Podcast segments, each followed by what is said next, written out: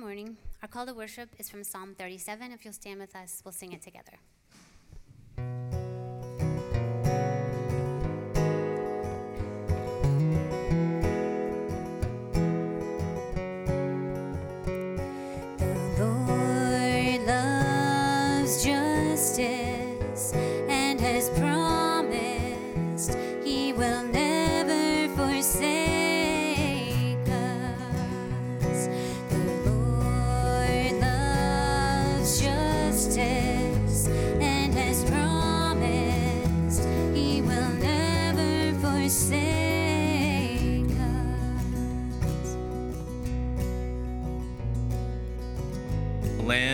Befriend faithfulness. Delight yourself in the Lord, and he will give you the desires of your heart. Be still before the Lord and wait patiently for him. Fret not yourself over the one who prospers in his way, over the man who carries out evil devices. The steps of a man are established by the Lord when he delights in his way. Though he fall, he shall not be, be cast headlong, for the Lord upholds his hand.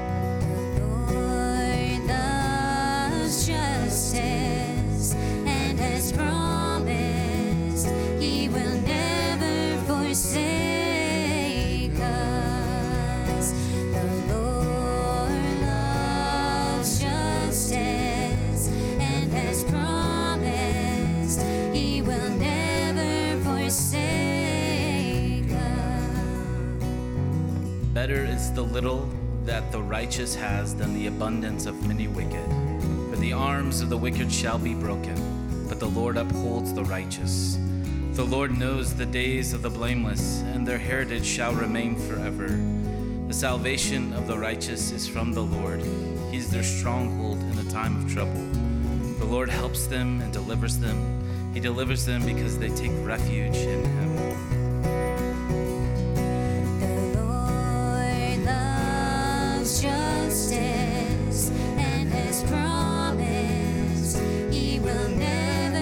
never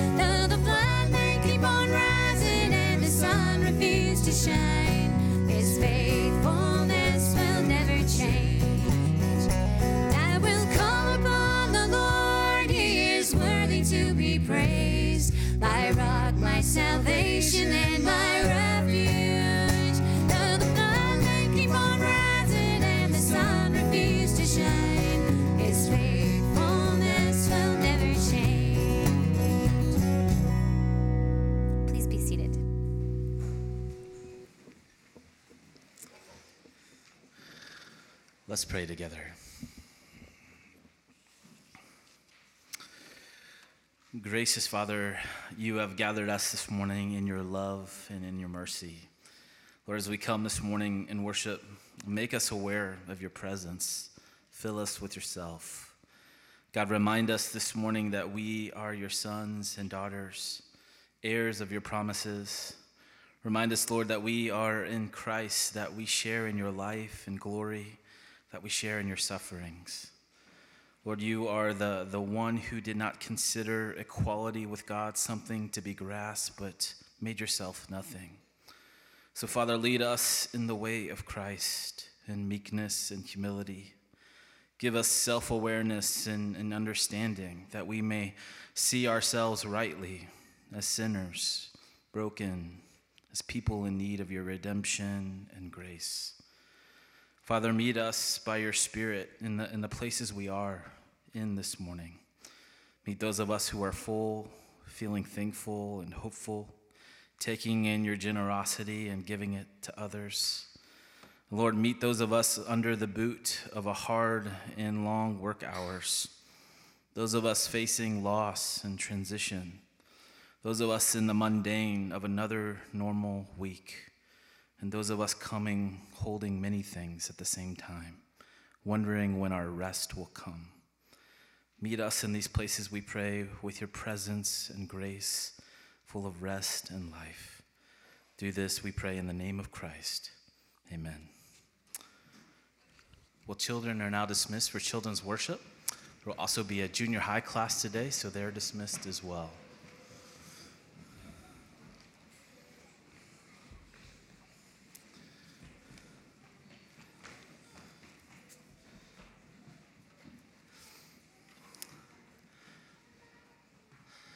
Well, we turn now to our time of confession and assurance, a time where we turn towards the mercy of God, the mercy of God that actually opens us up to be honest, to acknowledge with Him our sin and our need. So we'll do this together as a, as a church and then have a time of quiet personal confession. God is our refuge and strength, a very present help in trouble. Therefore, we will not fear though the earth gives way though the mountains be moved into the heart of the sea, though its waters roar and foam, though the mountains tremble at its swelling. Gracious Father, give us rest and help us to confess our need to you.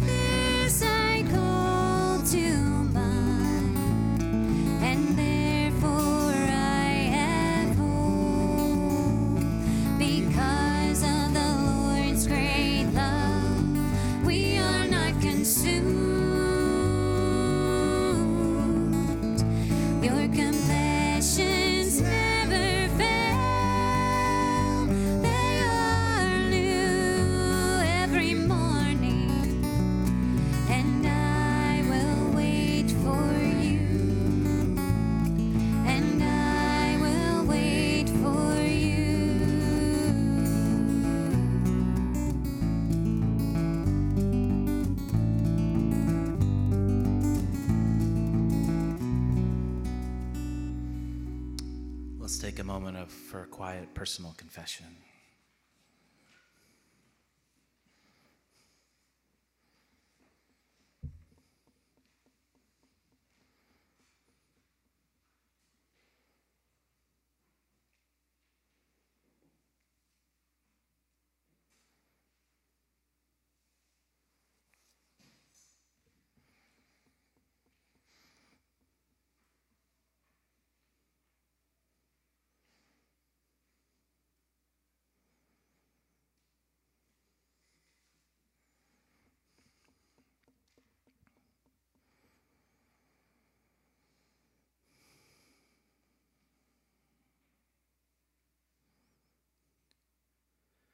Father, we confess our sin. You know our guilt, our shame, even our regret. Father, your grace is, is often disarming for us. Meets us not in those really cleaned up places, those really put together places, but right here when our sins are before us. And may your grace that is eager to welcome us home, that is eager to forgive, may it lead us into repentance and into life. Father, we're thankful that you do this work not for anything that we have done, but because of what Christ has done for us. We give thanks in his name. Amen. We'll stand now to hear the words of assurance that, that come to us from Psalm 46. Please join me. Be still and know that I am God. I will be exalted among the nations, I will be exalted in the earth. As we've been welcomed into God's family, let us also welcome each other in the name of Christ.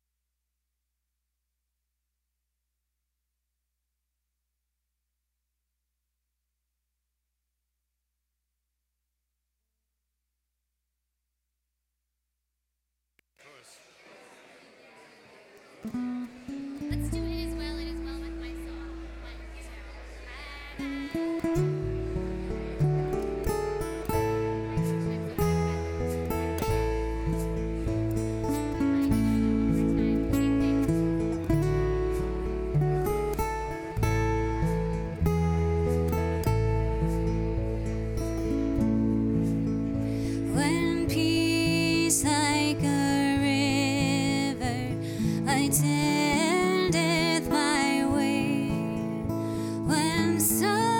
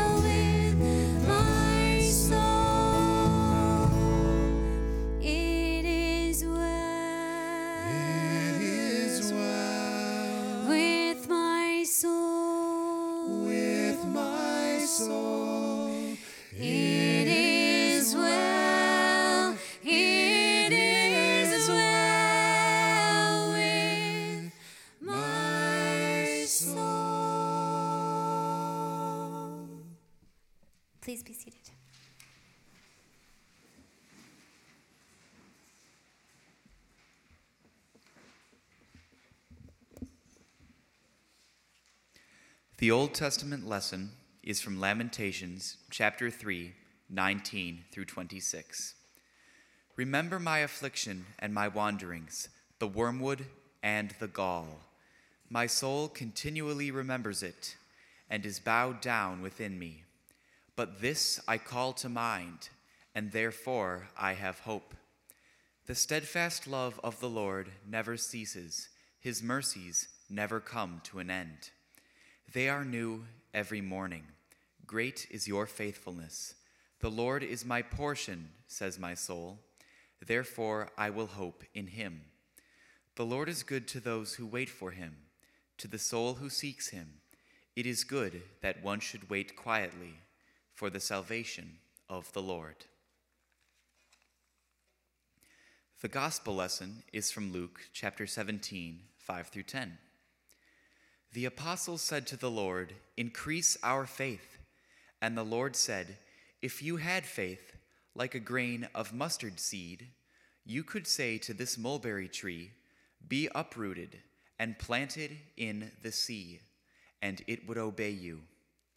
Will any one of you who has a servant plowing or keeping sheep say to him when he has come in from the field, Come at once and recline at table? Will he not rather say to him, Prepare supper for me, and dress properly, and serve me while I eat and drink, and afterward you will eat and drink? Does he thank the servant because he did what was commanded? So you also, when you have done all that you were commanded, say, We are unworthy servants. We have only done what was our duty. This is the word of the Lord.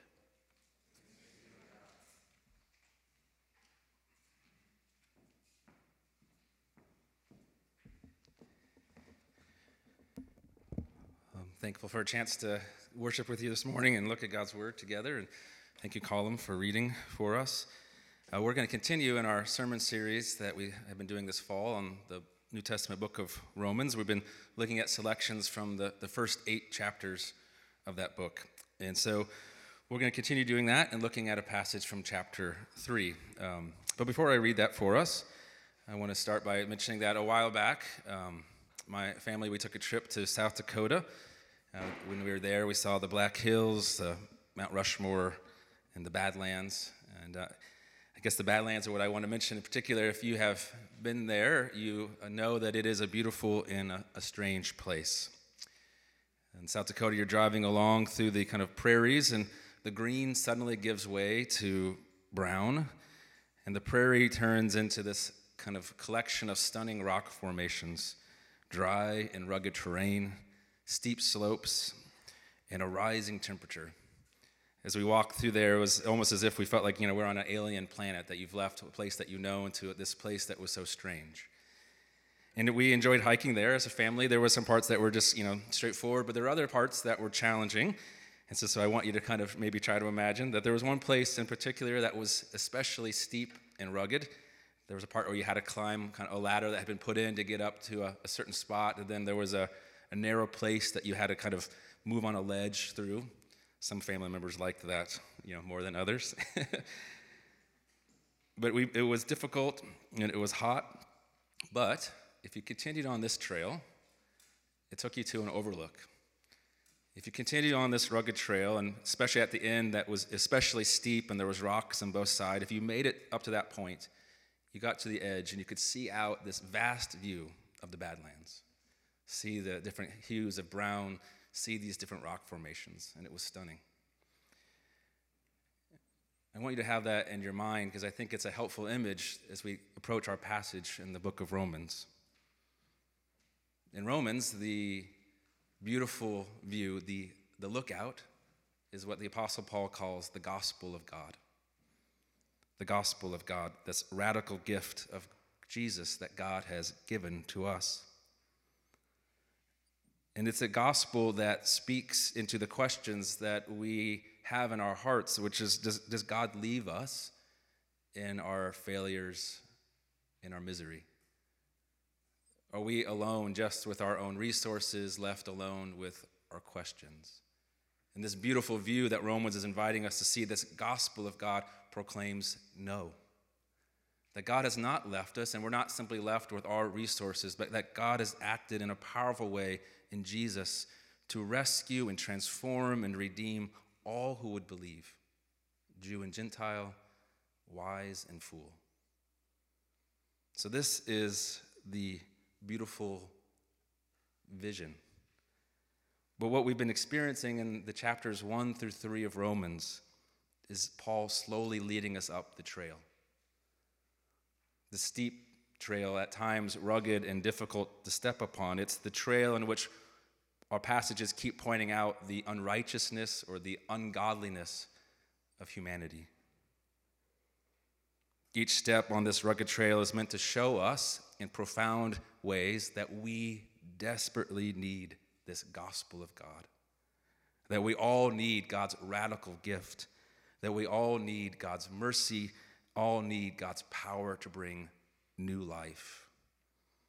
So, this trail that we have been walking on since the middle of chapter one now brings us to our passage. And our passage is this part I mentioned, that kind of steep end. Just before you get to the lookout, there is especially a rugged and steep part leading up to the vision. And that's what we're looking at this morning. So let's look at our passage. This is from Romans 3, verse 9 through 20. It's printed in your order of worship, or you can follow in your Bible. Let me read to us. What then? Are the Jews any better off? No, not at all. For we have already charged that all, both Jews and Greeks, are under sin. As it is written, None is righteous, no, not one. No one understands, no one seeks for God. All have turned aside. Together they become worthless. No one does good, not even one. Their throats are an open grave. They use their tongues to deceive. The venom of asps is under their lips. Their mouth is full of curses and bitterness. Their feet are swift to shed blood, and their paths are ruin and misery. And the way of peace they have not known. There is no fear of God before their eyes. Now we know that whatever the law says, it says it speaks to those who are under the law, so that every mouth may be stopped, and the whole world may be held accountable to God. For by works of the law, no human being will be justified in his sight, since through the law comes knowledge of sin. This is God's word given for our good. Well, as we look at this passage and as we kind of envision this moving up the trail and kind of coming to this last part before the lookout, I, I want to ask two questions that will help us enter into it. The first question is What does Paul want us to see on this path? What does he want us to see? And the second question is, is why is this passage the, the, the final stretch before the vision? Why are these the final steps before seeing this beautiful vision? So let's start with the first one. What, is, what does Paul want us to see on the path? Well, as you probably notice, our passage opens with some questions that Paul, as a Jew, asks. What then, what shall we conclude? Are the Jews any better off than the Gentiles? Do we have an advantage? This is part of the larger argument that's going on in Romans. But earlier in the chapter, Paul has highlighted the benefits for the Jewish people. They were entrusted with the very words of God, and they received God's covenant and sign. And so, part of what these questions are kind of maybe swirling around is a, a possible argument to Paul. Paul, you say that humans are unjust. Well, we know that about certain, you know, pagans or certain Gentiles, but what about the religious? What about those who really care about God? What about those who have God's signs or God's law? Aren't they better off or more righteous or at least less unrighteous than others? Doesn't my religious seriousness, doesn't my religious knowledge count for something? And in response, Paul writes, No, not at all. So the question is what, what, is, what are we being invited to see? To continue this kind of image of the trail, if you, if you will permit me, you know, you know, on the, if you go on a hike or go to the park, there's certain little signs at times that point out, you know, look at this formation, or you know, here's the scientific explanation of what's happening, or here's the history. And I love those signs. I think they're fascinating. You know, who gets to make those awesome signs? Uh, but so if we can imagine on this trail of Romans, we've been seeing some interesting signs. One that said that humankind has exchanged the truth of God for a lie that instead of worshiping the Creator, we have chosen to worship creation, the things that we hold and make with our hands. There's another sign that says, you know, whether you're basically whether you're religious or not religious, all of us make judgments on others. And as soon as we pass judgment on another person, we've condemned ourselves because the things that we judge them for, we do the same. And now we're on this trail and there's this, the question of the law and the Jews receiving the law. And Paul wants us to see that just because we have God's law, just because we value it, doesn't mean that we're righteous. The righteous is the person who does what is right, not just those who are religious. And so we're invited to see this profound idea that both Jews and Greeks are under sin. Both the religious and the non religious, if we use those categories, are unrighteous before God. And the image here is of sin in this personified way as a cruel tyrant. Sin is like this cruel tyrant. And it's more than just a simple act that we occasionally do something wrong or that we fails at something. But here, sin is pictured as this cruel power that holds us down You can picture like this bully that won't let someone up. And that all, both Gentiles and Jews, religious and non religious, wise and fool, all of us are imprisoned under this guilt, all burdened with shame, all under condemnation. And what we're invited to, to see and think about is that we can't get out on our own. That terrible feeling of that we're held down, that something's holding us, that we can't get it off of us. There's a burden that's there that no matter what I try, no matter what plans I come up with, I can't get this burden off of my chest or off of my shoulders or off of my very being. It's into this condition that we're invited to identify and to see. In order for us to, to see it more fully, then our, Paul in our passage puts together this litany of Old Testament quotes. A litany. Let me read it to us again. None is righteous, no, not one.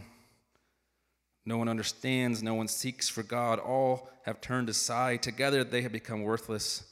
No one does good, not even one. Their throat is an open grave. Their tongue, they use their tongues to deceive. The venom is under their lips, and their mouth is full of curses and bitterness. Their feet are swift to shed blood, and their path is ruin and misery, is, is heartache. And the way of peace, the way of living with others, they have not known. And there's no fear of God before their eyes. The question is what is, what is it that we're supposed to see? And there's two things that I want us to see in this litany. First, that sin is universal. Sin, this bondage and this con- condemnation, this brokenness, it impacts all people. Maybe you notice that the phrase, there is no one, is repeated five times in this litany. There is no one righteous, not even one. There's no one who understands.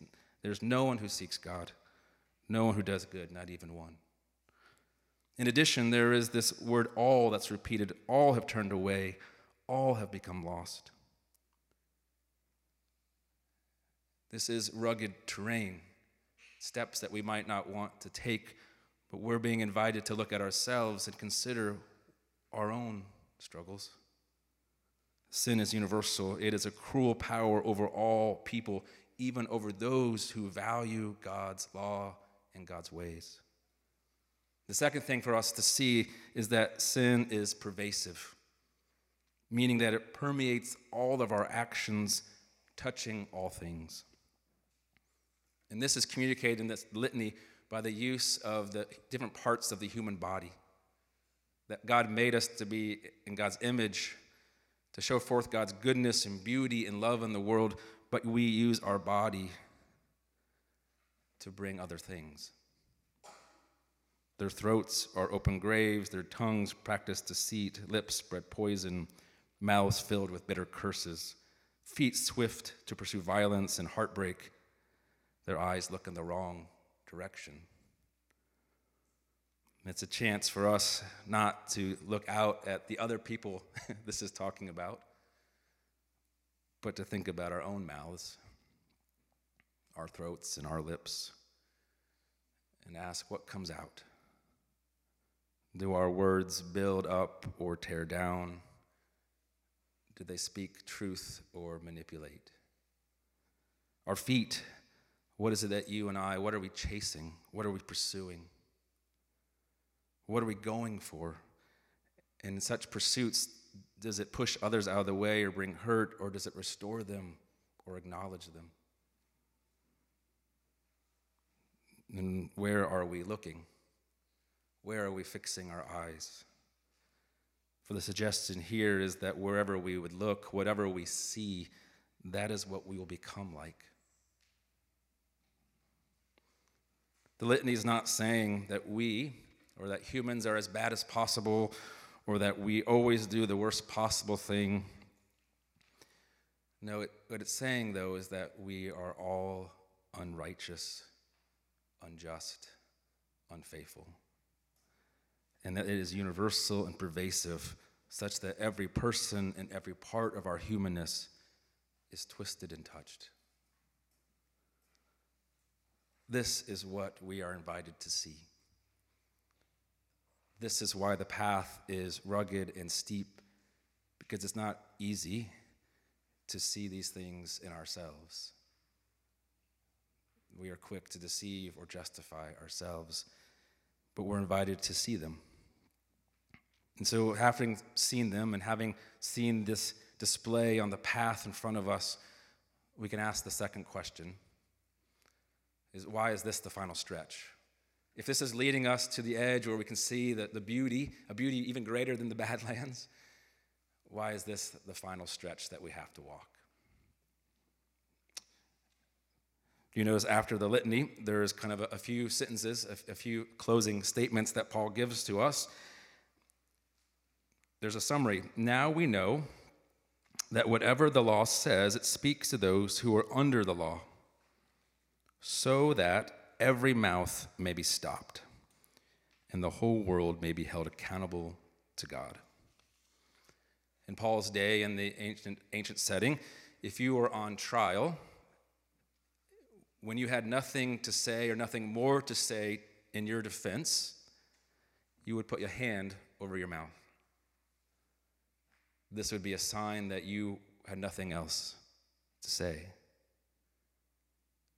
And here the image is being applied to where he began his passage that all, Jew and Gentile, wise and fool, religious and non religious, are together on the stand. Have you kept the law? Are you just? Are you righteous? Have you loved your neighbor as you love yourself? What Paul is suggesting is there's nothing more to say. That what is right is for us to put our hands over our mouth before God.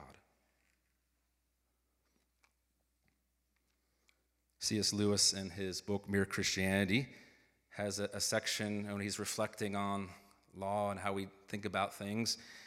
And he writes Every one of us has heard people arguing, uh, quarreling. They say things like this How do you like it if anyone did the same to you? That's my seat. I was here first. Why should you shove in? Give me a bit of your orange. I gave you a bit of mine. Or, come on, you promised. He says that people, children and grown-ups, make statements like this all the time. I'm sure that we could add in maybe some of our own or some that we hear our children saying, That's not fair. I would never have done that. We could think of some other things to say. Well, C.S. Lewis suggests that in these statements, one is appealing to a standard of behavior which he or she expects others to know and to follow.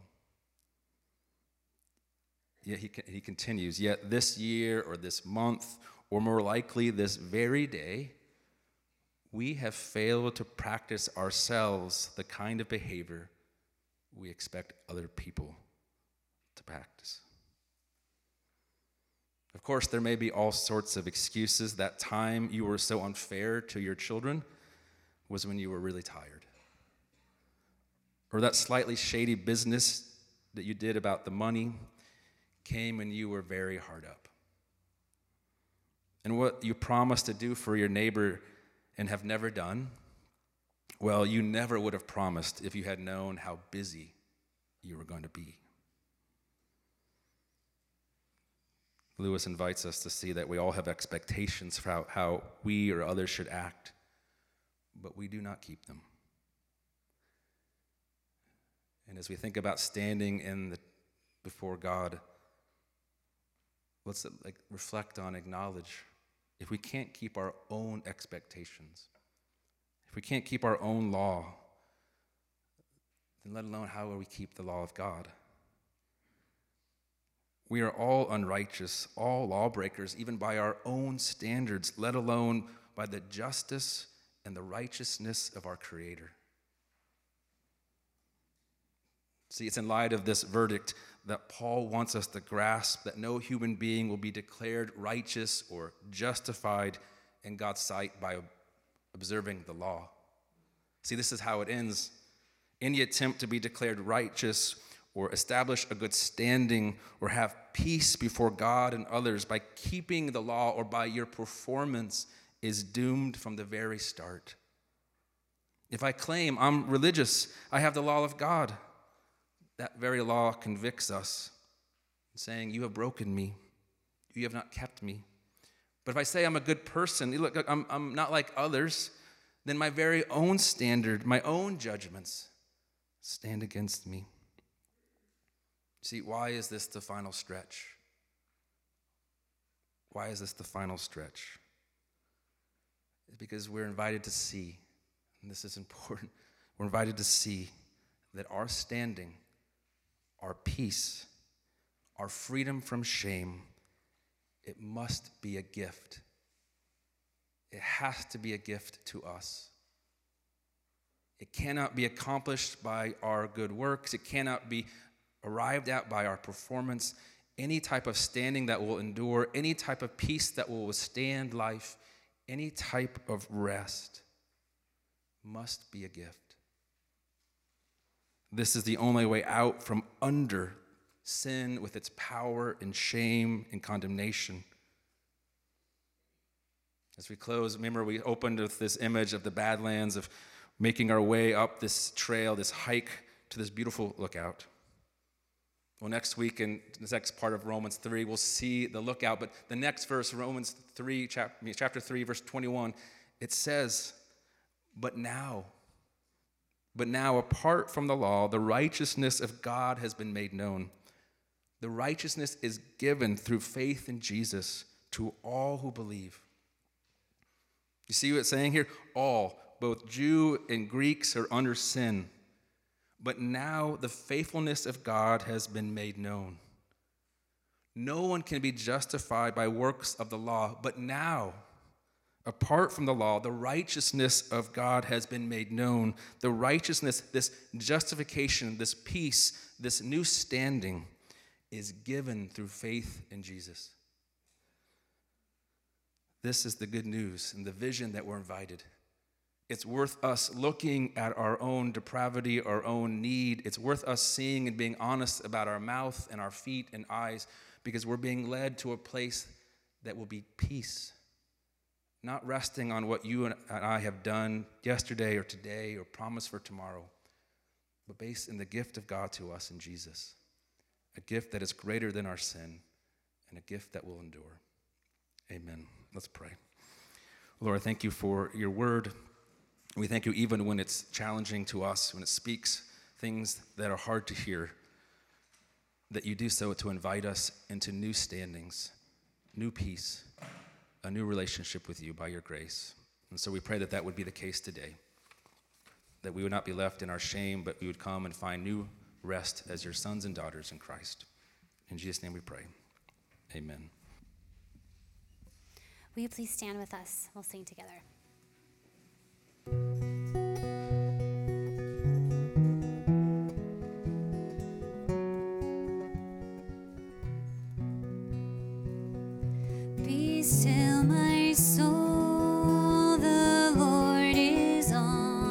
Side.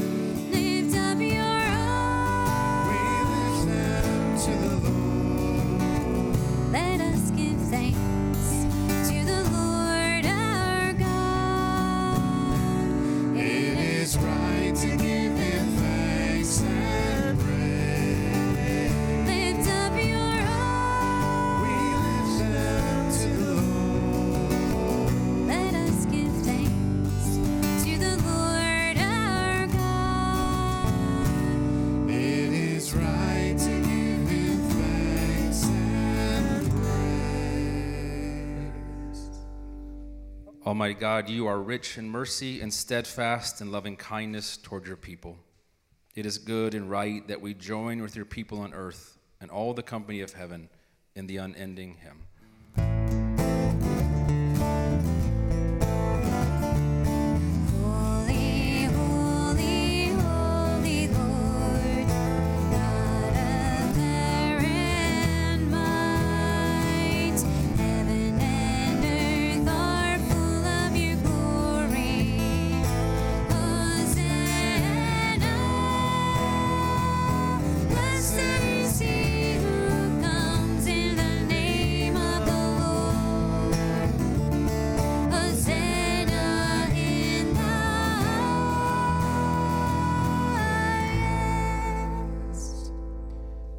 May be seated.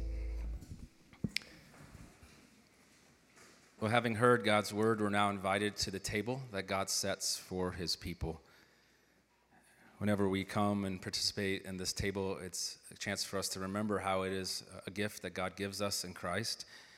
And as we heard in our passage, uh, if our standing, if our place in God's family, if our peace with God is a gift, then this is a good opportunity for us to remember that in God's family there are not different levels. In God's family, it's not that some of us, you know, are okay and other of us are just really lucky to be here. In one family, one faith, one baptism, one Lord. The truth is that all of us are unworthy before God. All of us have no standing if we're standing upon our own performance, and that our place in the family from beginning to end is a gift of God given to us in Christ. And this table is something for us to see and to hold and to taste that tells us that truth. Our place at the family meal is not because of what we've done or what we will do, but because of the broken body and shed blood of Christ for us. Therefore, our place is secure now and forever because of Christ. So, if you have faith in Christ, if you know of your need before God and have placed your faith not in yourself but in Christ, then come eat and drink. For this table doesn't belong to me, but it belongs to Christ, and it's for all those who would follow him. If you're not a follower of Christ, we're, we're glad that you're here, and we, we hope that this table would be a witness to answer or speak to the question of who is God and what is God like. God is one who welcomes sinners into his family by his grace and calls them sons and daughters. Let's pray. Lord, I thank you for this table, and we thank you for your spirit that meets us here. We thank you for this bread and cup. Remind us not only that you are our creator who give good gifts, but our recreator who bring new life into places of death, who brings forgiveness into our places of guilt, who brings security and peace into our places of shame. We pray that we'd experience that through your spirit and that we'd walk forth in new ways as your people. We ask this in Jesus' name. Amen.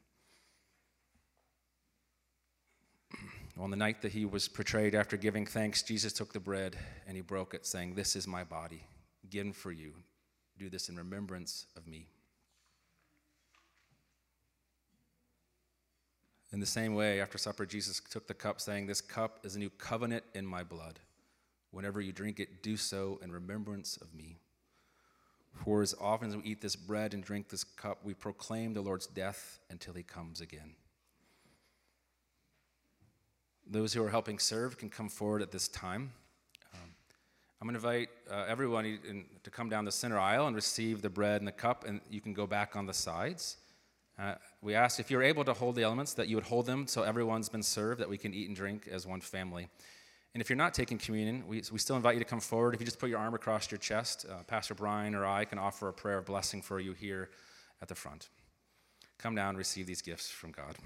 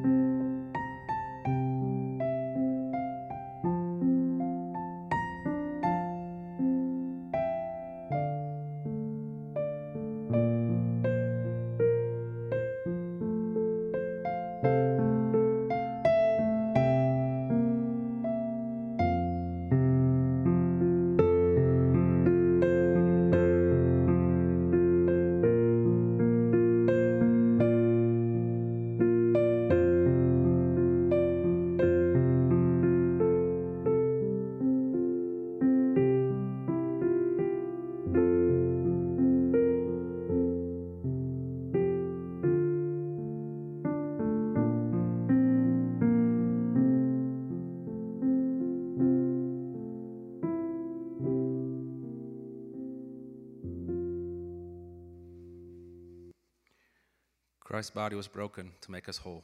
Let us eat in faith.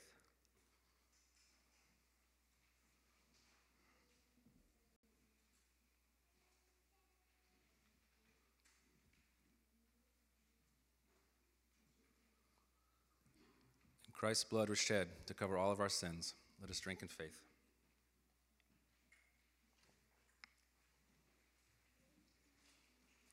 Response to this table, I invite you to stand that we can pray and sing uh, as God's people together. Lord Jesus Christ, you have made known to us the loving kindness of God, and that we are saved not because of our righteous works, but according to his mercy. With thankfulness, let us proclaim the mystery of faith.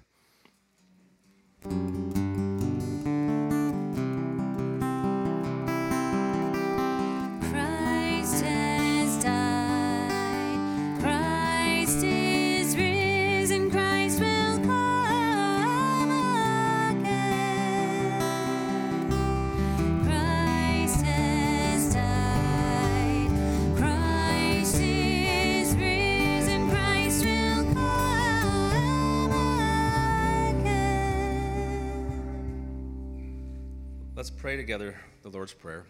Our Father, who art in heaven, hallowed be thy name. Thy kingdom come, thy will be done, on earth as it is in heaven.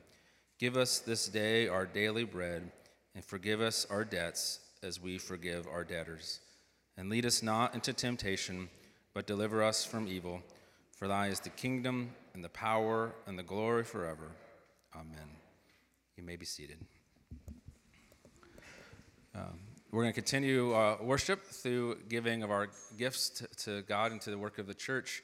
It's a response to God's generosity. So I want to invite forward uh, the greeters. There's a, a basket that will be passed first that you can put your communion cups in if you'd like. And then there's the uh, offering plates that will follow.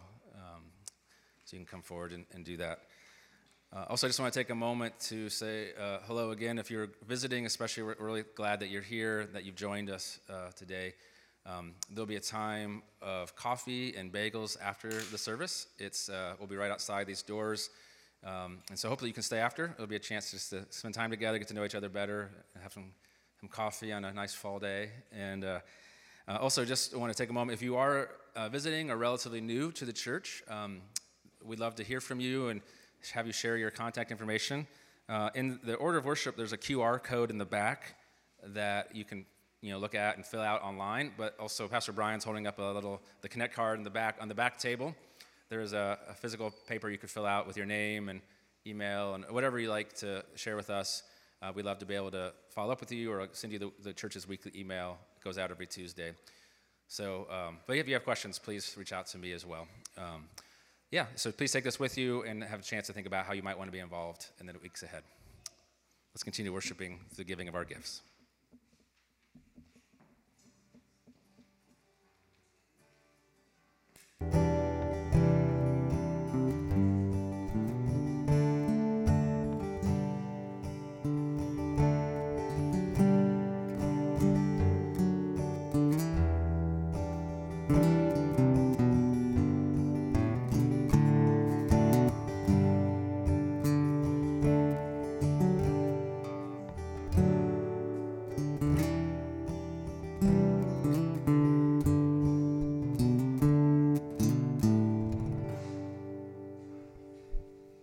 Stand with us and join us in the doxology. Praise God from whom all blessings flow. Praise Him, all creatures here below. Praise Him,